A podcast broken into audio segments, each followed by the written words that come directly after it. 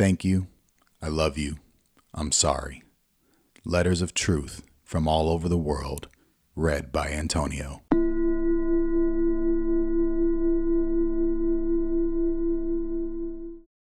Dear daughter, it has been three months of being with you 24 7 since the COVID 19 coronavirus quarantine, lockdown, social distancing has occurred. I feel grateful every day and tell people all the time how fortunate I was that you ended up being here in Los Angeles with me through all of this rather than with your dad in San Diego. I feel like we have become closer and understand each other better. You have taught me to be more gentle, patient, and aware of my tone when I communicate. What's the rush when we're in lockdown? Thank you for that.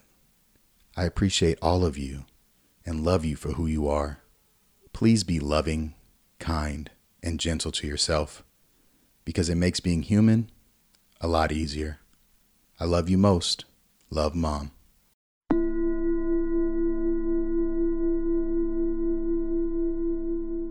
Thank you to all of the authors for sharing their letters of love.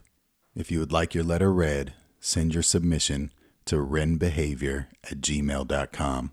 That's R E N B E H A V I O R at gmail.com. And as always, thanks for listening.